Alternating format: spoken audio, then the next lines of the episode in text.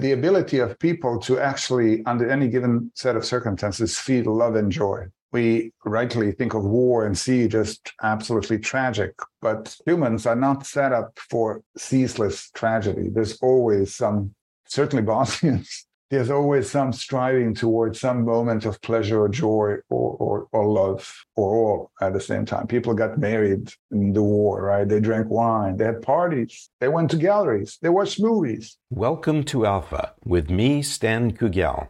Today on Alpha, Aleksandar Hemon.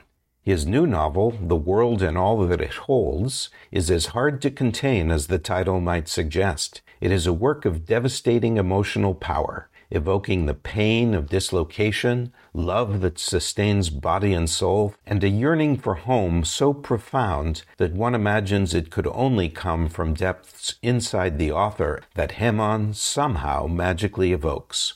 Aleksandar Hemon came to America in 1992, an unintended refugee himself. He is a MacArthur Genius Grant recipient, Princeton professor, screenwriter, and author of four novels.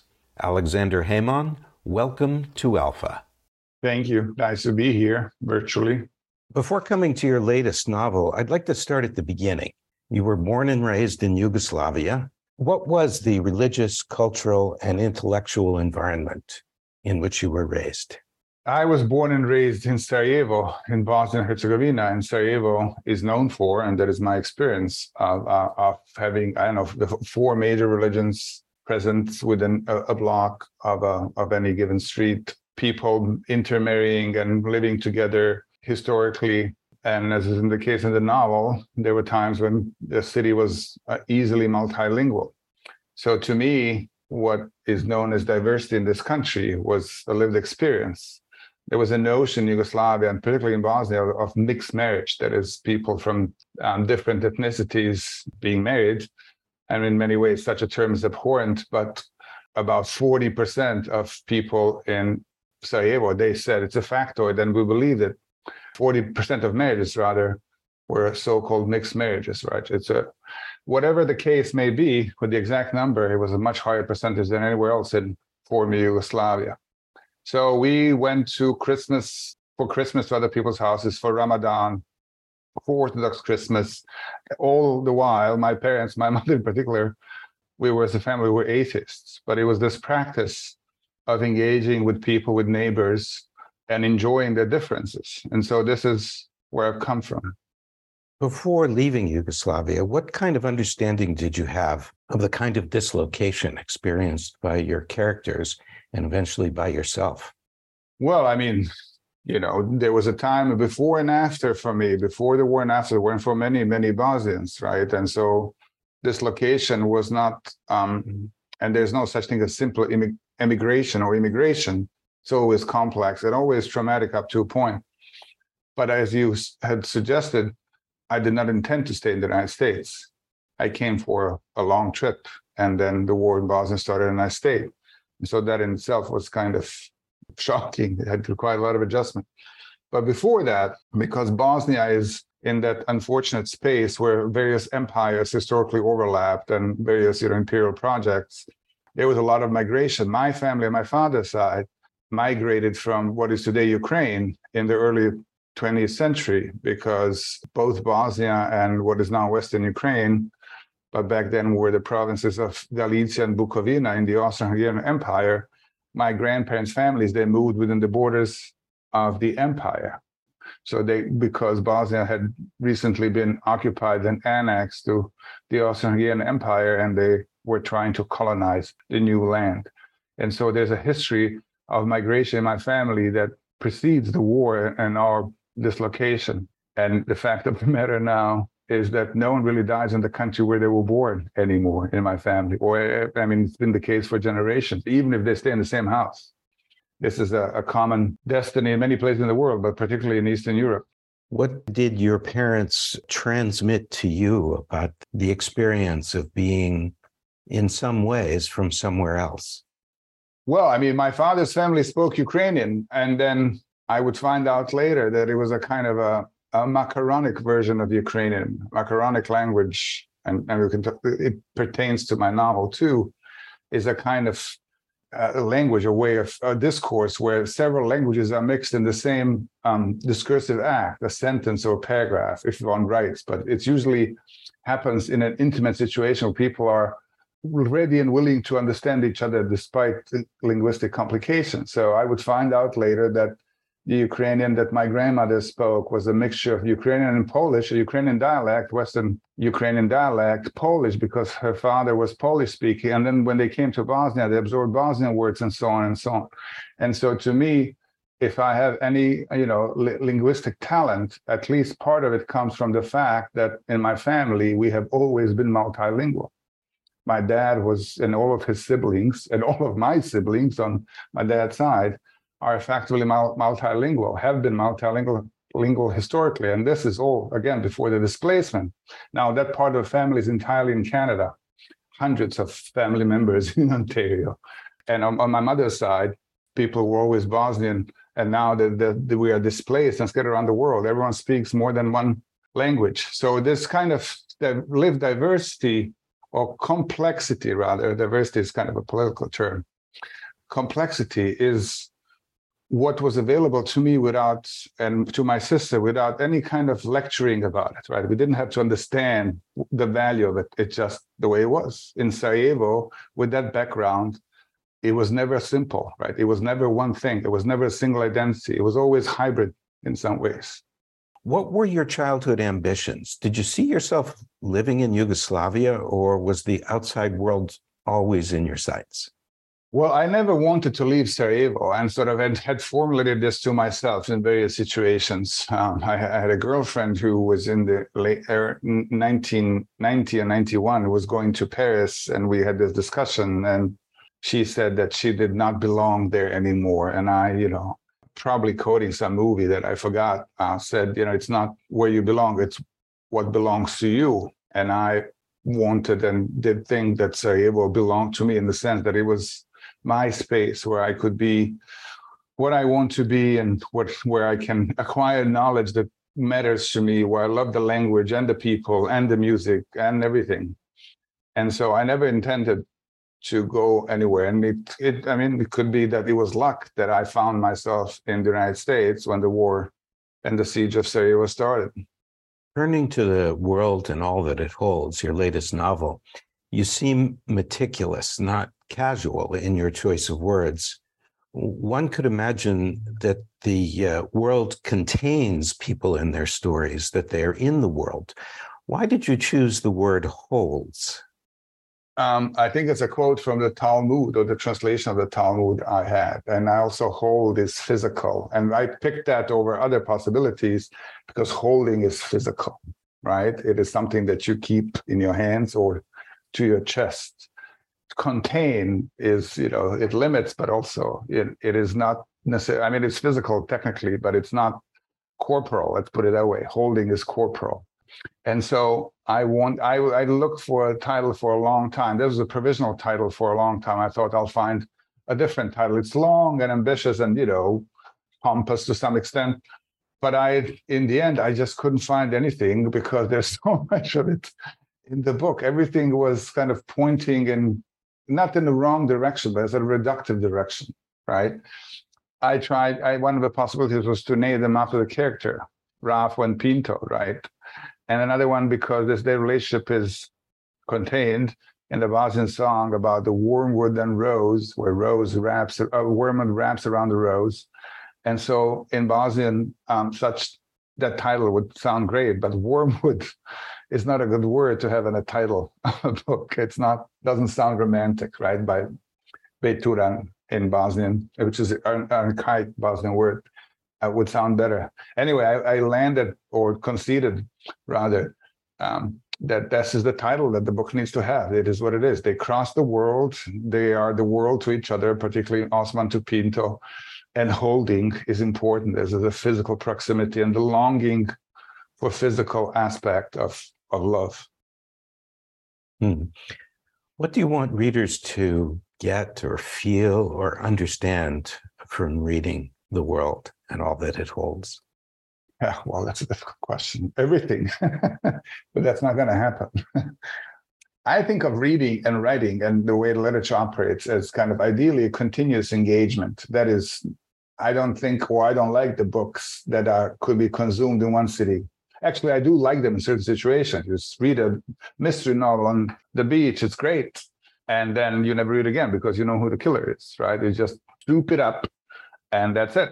You don't return to it, which is you, you get rid of the paperback as soon as you can or read it on the Kindle. But the kind of books I like, and this I know that it affects sales, are the books that kind of want people or make people want to return to them. Nabokov said rereading is all that counts. And I like that what literature can do, what other arts can do, is engage with the world in a particular way by way of language and by way of, by way of constructing a world in the book in, in one's head. And that's not always an easy job, or it's not always possible on the first try. And so the way we engage with the world continuously, the way we engage with language continuously, I wanted to frame the things, the, the world in the book in such a way that people can return to it to understand it better or to see it differently or to remember things. Another way to put it is I want the book to be an experience, a recurring experience, as it were. Whether people are reading the book again or rereading it, or they keep thinking about it. I mean, I, am a vain person. I like it when readers like my books. And the best compliment that they can give me is this I keep thinking about it. Your main character is Jewish by background. Hope and perseverance in the face of over, overwhelming grief and sorrow is a Jewish story told again and again through the generations, but mainly within the community. You have an intensely keen eye for something within that psyche, and it's difficult to imagine a writer so eloquently expressing it without personal knowledge. Do you want to talk about that? Yes, of course. Um, well, I mean, that is an excellent question, an excellent problem to discuss in relation to literature and representation of human experience. So, if we assume that I can only talk about people like myself, right? In my case, eventually, I will. It'll be just my family, and even within my family, I'm not like many others, right? And so if one goes in that direction, there's a the, the end point is catastrophic reductiveness of human experience. I can only talk about myself, and that's it. And of course, that's not how art and literature and humanity work. At the same time, for me to assume, as I know, you know, heterosexual cis white man, that I can talk and represent anyone I want uh, of, of Christian atheist background, I can represent and imagine anyone I want, but you know, bespeaks a certain belief in position of power, earned position of power, and that is that is the other extreme. And so the I had I, I think about it all the time. Who can I speak for? And this is started in relation to the Bosnian War, right? I'm Bosnian. My family was affected my hometown was affected can i speak of that experience in what way right and i i couldn't i could only speak of the experiences of others and people who told me what happened they fed me the stories and kind of um, you know gave me permission to represent some of those things. But i felt the need to acknowledge that it was not my experience that those were conveyed experiences and which is what the stories are for generally in the world right? I don't i cannot live your life so you tell me a story about your life and i try to imagine it and vice versa. And that is that is ideally a bonding experience right a, a, a way toward a shared humanity so to answer your question um pinto is jewish but is also sarajevan right he is uh inclined toward poetry He's multilingual. He longs for home, right? And then there's a list of differences. I'm not Jewish. I'm not gay. I was not born in the late in the late 19th century. To me, really, the diff- the biggest difference or the biggest difficulty imagining is the life of someone from the 19th century and how they, in any uh, whatever they hybrid identity or hybrid identity might be, so just for us to believe that any of us can know how people lived in 1914, say, right, that is already a stretch. And then all these other things. But if I if I start believing that I can't imagine any of that, that I can then I can only talk about myself. And apart from the ethical aspects of that, it's just boring. I not that interesting to myself. right? I was when I was in my 20s, was 16, you know, and a teenager. My daughter, who you know, who's a teenager now, she just stops in front of the mirror and just looks at herself. Look at me. And she's beautiful. And I totally understand. And I did the same thing, except I didn't do it so openly because I was, you know, pretending not to care. But look at look at and I when I look at myself, I can't just it's not that I dislike myself, it's that I, it's not interesting. I want to look at other people. I want to imagine their lives. And you are right to point at the fact that it's kind of a, a template for diasporic existence and for uh, displacement and and uh, being subject to a series of historical catastrophes is among the Jewish people. And there's not only one, obviously the Holocaust is the biggie, but it is this history of migration and adjustment and and uh, isolation and discrimination and all that that is contained within the narrative or narratives rather histories of the Jewish people. And to me, the bond with Pinto is not that he's Jewish, but that he's Sarajevan. And it, it comes down to the way we conceive of an identity and whether they're mutually exclusive. Is there essential identity to being Jewish or being Ukrainian or being Serbian or being American? Or is it a matter of a lived experience? Or is it both? I'd like to think it is both. So we inherit the histories of our people. I just told you the history of my family. But we also become ourselves in connection, relation um, with other people, people who live around us. Not, I mean, now it's you know all this digital stuff, but even even now, we are uh, defined daily by people who we encounter physically in our life. And so to be a Sarajevan, for me, as for Pinto, meant that we would all, there would be overlapping of cultures, identities, and that overlapping would happen in the streets or in the market or in the stores or for me in, you know, rock concerts. You write eloquently about these experiences of others.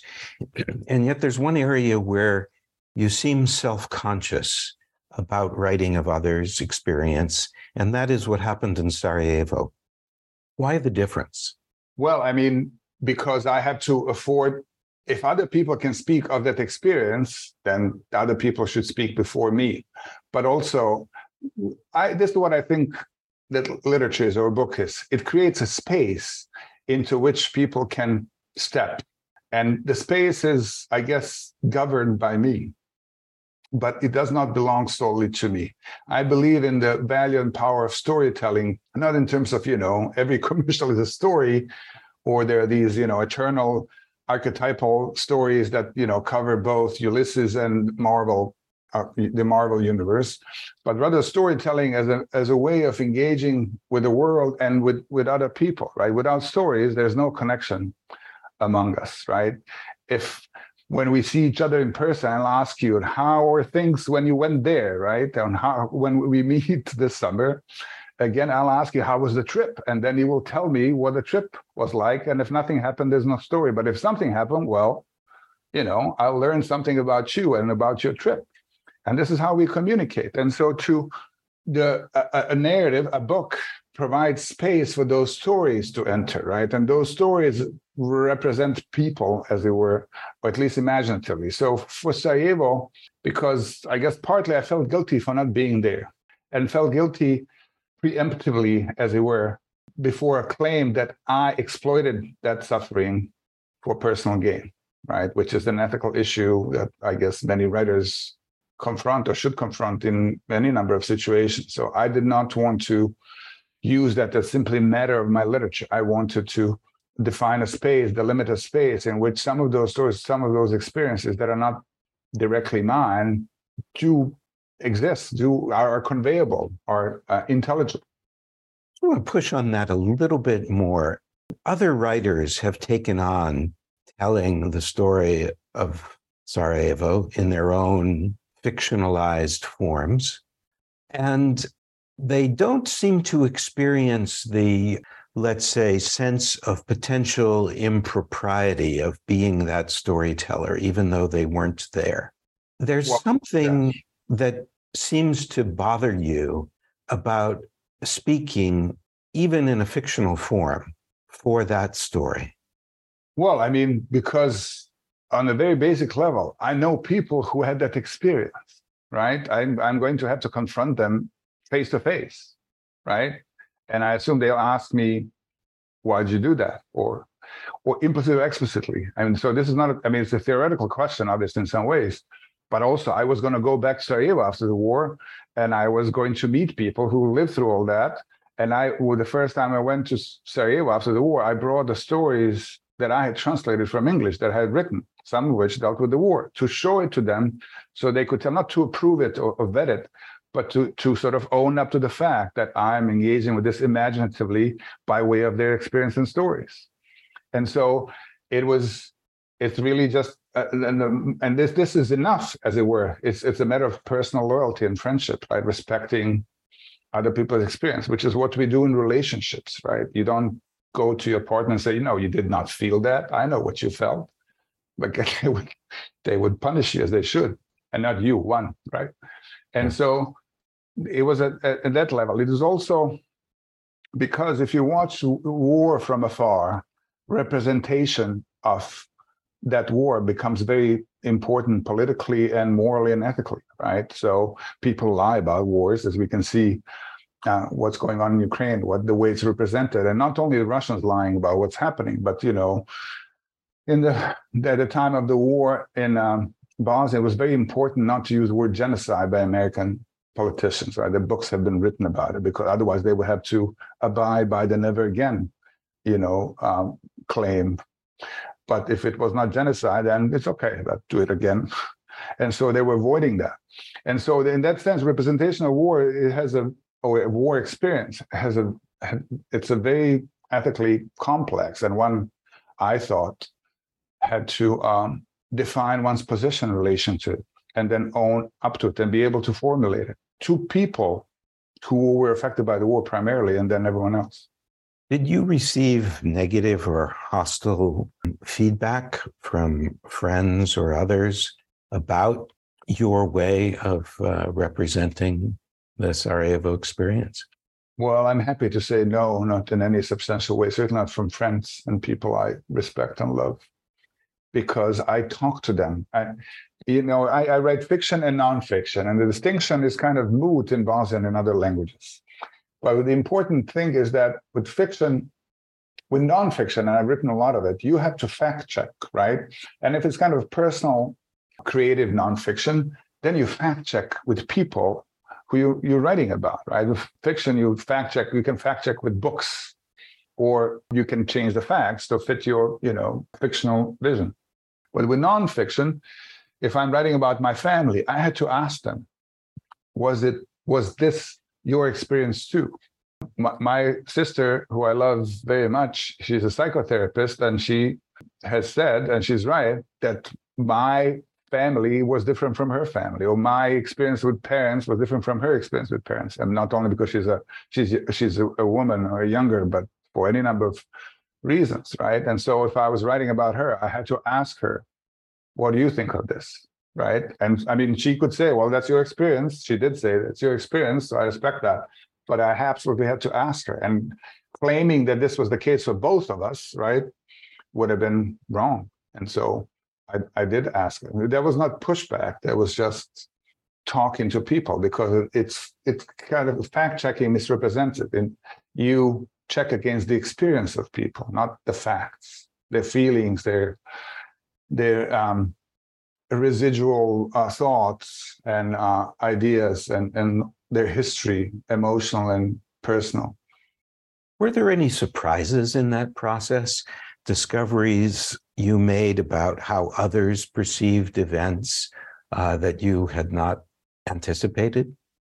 I guess early on, it wasn't surprising, but it was valuable. I mean, it was surprising in some ways, but it wasn't. That the ability of people to actually, under any given set of circumstances, feel love and joy. We rightly think of war and siege as absolutely tragic, but humans are not set up for, you know, relentless, continuous, in- ceaseless tragedy. There's always some, certainly Bosnians, there's always some striving towards some moment of pleasure or joy or, or, or love or all at the same time. People got married in the war, right? They drank wine, they had parties, They went to galleries. They watched movies. I, I back in the day of the war, occasionally there would be some phone connections randomly, and I can't remember how, but I, I called a friend of mine, or we were talking on the phone, and I, I said, "What are you doing?" She says, "I'm going to the movies," and this was the, the peak of the siege. And I said, "What are you going to see?" and she said, "Terminator 2." Terminator 2. I mean, and she was risking her life under snipers to see Terminator 2. Whereas in the United States, I thought, ah, Terminator 2, I'm gonna, I'm gonna see see it for popcorn, right? But Terminator 2, but thing have have a different value. And so people were, and this was, I mean, I was getting those reports in the time of war. I was sending mixtapes to my friends, friend in Sarajevo to listen to music because give me music, I'm gonna go crazy.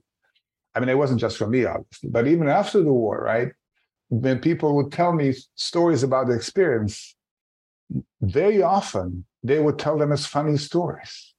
It was baffling to me at the time.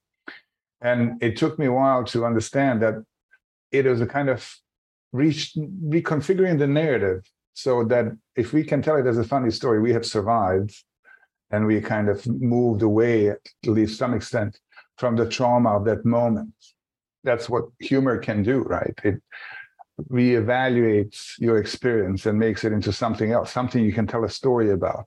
They also did say tell tragic stories, but they could totally convert the horror of the experience of the siege into funny stories. And I I love that. I love that about humans, but also I love that particularly about Sarajevo and Bosnia. Dislocation is a recurring theme in your writing. For those of us who've not experienced it, what do you want us to know? Well, that's a that's a question that requires a long answer, and I'm already prone to long answers. People change in that process, and they are not. It's not an either or proposition. That is the kind of a notion of migration, particularly in the United States, is when you were kind of had human potential over there, but only here the full, full potential could be fulfilled, right? Or in sort of a more on the more fascist end of the range, right? The way that immigrants or migrants are represented as a faceless, personhood-free, you know, mass of organisms who are just rushing across borders or across sea to get here and sort of eat it all up. And the zombies are, you know, a comparable trope. And so, whereas what I know, because of history and displacement in my life and my family, is that everyone is a universe unto themselves. The world and all that it holds is in every single person. They have life, they have love, they have stories, they have moments of joy, they have hope. It is probably biologically determined, as evolutionally defined, that humans strive, move toward a space symbolically and also physically toward a space in which they would have greater agency. So if war and poverty and drought reduces one's agency, survival agency, then people want to move toward the space where that they would have some agency, where or whether there's food or work to buy food, or school for the kids, and so on and so on. And so that process of transition, getting from point A to point B, is uh, is also, I think, it is foundational for humanity. This is how we became human. Right? People migrated from Africa uh, and spread around the world. All come from seven African mothers genetically, and so which was not possible without migration and interaction with the environment and other people and other creatures. And so that migration is transformative. It's not a state that needs to be stopped or eliminated, right? It is how we are. And this is before globalization. It was always like that. I mean, the, the migration that was caused by World War One, it's enormous. World War Two, it's enormous. Masses of people moved around the world with the, without passports across borders or across lands that had no no borders, and that is transformative in, in for humanity in the history of humanity. And it also, I think, is closely connected with our need and ability to tell stories. Because the, if you wish, I, we can talk about my novel in that respect. My novel is a kind of a refugee epic, and the epic narrative structure is the most basic and the oldest narrative structure in the world, I think, right? So from Gilgamesh, they go from from here to there, and then there's a story about it, the, the Odyssey, right? As he go leaves uh, Ithaca and then has come back. It's not the only structure, mind you, that but there's this sort of recurring basic epic structure that is contingent upon the people, the characters in, in the story moving through space. Uh, whether they're heroes or migrants or they're just trying to get back home, but they move into space and interaction with the stimuli of the world generates um, narratives. My, my own little formula for my personal use is narration is migration squared. So if we get from point A to point B, at point B, it's likely that there'll be a story about getting from point A point B, and not just for fun and books, but also to convey the experience. Sometimes to tell the people at point A how they should get to point B you go this way, you cross the border legally here, you talk to that guy and get over there and they'll help you. That's, you know, that's a story. You live in America now. Do you feel at home here? Well, it's a complex question. I do feel at home when I'm home, that is with my family, with, with my people. I don't own property here. And there's kind of a, I came here relatively late. I was in my, I was a fully formed human, I hope, in that I was 26 had beliefs and principles and writing and all that. And so my experience is obviously uh, shaped by America, but I was already shaped in some way. So there's sort of additional layer, right, which is I cannot deny, do not want to deny. And so America is a sort of mythological project. I have a hard time connecting with that, right? But America, as Americans whom are my friends, so I might be married to, that's my home. So I cannot I detest many things in America, as many um, you know American-born Americans do. And there's also this other place that I'm very fond of and love very much that I cannot and I cannot return there just like that because well this is where I am now and there's homeness here too. So I I let me put it this way I I love uh, things in America that I can touch. I don't like the great narrative of America and the mythology and all that, as I don't like those narratives in any given country. Once someone has moved here or to some other new home after a major dislocation, can they ever go home? Well, I don't know. I think for to start with, I think it would be individual. But I think you are absolutely right that the absoluteness of single home is gone. Right? If you are moving from one place to another, then you probably might ha- end up having more than one home. Right? And this is the good scenario, right? I mean, after all, people move out of their parents' place and go live somewhere else, and then you know, for Thanksgiving they go home, right? And then after Thanksgiving's over, they also go home. It's possible to have more than one home, and I don't mean just property, obviously, but a sense of belonging. And this we leave trace in the world where there are people who love us and people who shaped us into who we are. That it qualifies for home, right? There are other uh, conditions to be met, perhaps, but that is home. And so I think what is important for me, or at least in my work, is uh, what exactly defines home? Is it a place? Yes, it is, right? In, Bosnian, the idiomatic word for home is um, would translate as house, kucha. There's dom, which is home in sort of more metaphysical uh, sense, right, of, of, belonging to the world, but it's also connected to the word for a homeland, domovina, right? Whereas kucha is this thing that you go to to see your parents, right? Kucha is where you feel at home, right? It's not it's not a a social project or a national project or you know metaphysical project. It is the thing that is home, and that to me means that it has to be a place, right? you at the same time it is also a feeling and it's also a set of ideas and it's also a particular set of protocols if you wish in that you follow to connect with people in that particular social or sociological space right not only different language but different i don't know customs not complaining about people smoking in bosnia for instance because everyone smokes everywhere right you know i just that's not going to work right and so, or any number of other things. So you can say that you can never find home if you think that home is a singular thing that could only be one and forever. But if it is also true that once you lose that sense of a singular home, that there's a kind of internal displacement happens, that you are both at home in many places and also not at home in those same places, because we expect a sort of embeddedness in, in home space. Hmm. In some ways, it sounds like migration is inbuilt in us and is also something we can never fully accommodate to.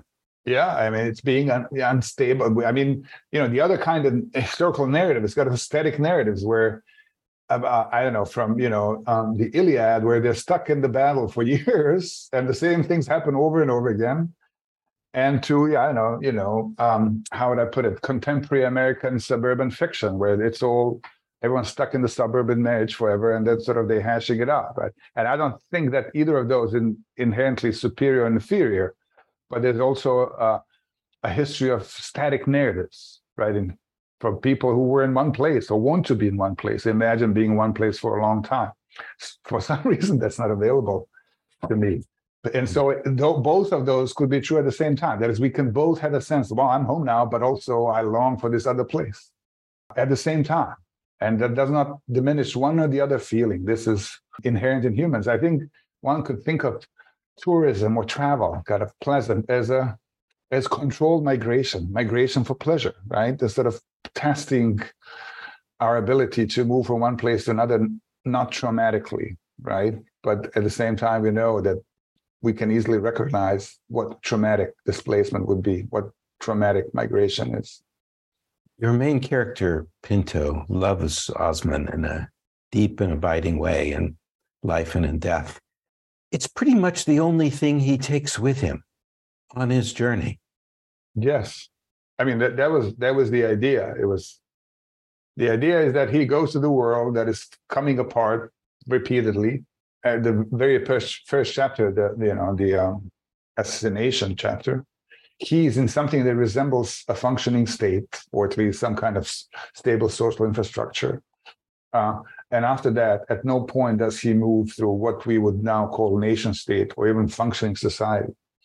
So it's, and which of course also implies that it was caused and results in violence, caused by and re- results in violence.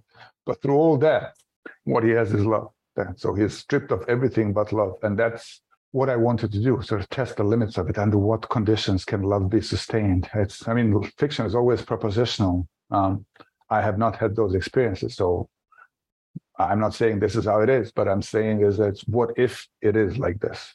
And I, I mean, Cormac McCarthy died, and I greatly admired him, particularly Blood Meridian, right, which is the bloodiest book ever, novel, as a masterpiece but it's absolutely and totally devoid of love. Apocalyptically, biblically, absolutely, everyone's just evil. And what is implied there, it's sort of deeply Puritan in, in sense, is that the world is an evil place. There is no possibility for alternative. This is it. And I mean, he it, it's a it's an apocalyptic, impressive, brilliant vision, and it's you know it is a self-contained novel, which I greatly admire but disagree with. And so because I do think that people do love in all almost all conditions. I don't know how much love there was in Auschwitz, but that's the other limit of inhumanity. Your book opens in the words of a first person narrator as the story unfolds in the third person. The word I does not appear again until the narrator suddenly reappears two thirds of the way through the book. I felt an immediate sense of dislocation, of panic. Who are you, unnamed narrator? Who is telling this story? I forgot you were in the room, and suddenly, like the startling emergence of a presence from the shadows, he's here. How did you come to that, and what did you want the reader to experience? Uh, well, there's occasional dipping into Pinto's consciousness where he, you know, some sentence in first person, but you were absolutely right about that. One thing is what I was talking about earlier, or derivation thereof. That is, I have to acknowledge that I'm telling the story from a particular position. right? It, it's not absolute. I don't have absolute knowledge. It has to be imagined uh, by someone, and that someone is not should be identified as such that they are imagining this from a particular position. From my personal point of view, as it were, because there is a stand-in for me, obviously, although I made up most of the stuff about that character, is that it is important for me to be in the book and also for the reader to understand that I'm part of the continuity of that experience, right? That we we are in the same world, right? Elsewhere, later, the whole Jerusalem chapter is that, but it, I I uh, I I move to that world that is constructed in the book, right? And so one could imagine a, a book and I don't necessarily think it's, I mean, not this book, but some other book, where in a similar situation, the narrator is outside of that world. They just, like Tolstoy and, you know, War and Peace, let's say. He's not in the battle. He's telling us, and he knows what Kutuzov thinks and what you, what his, um, what's his name?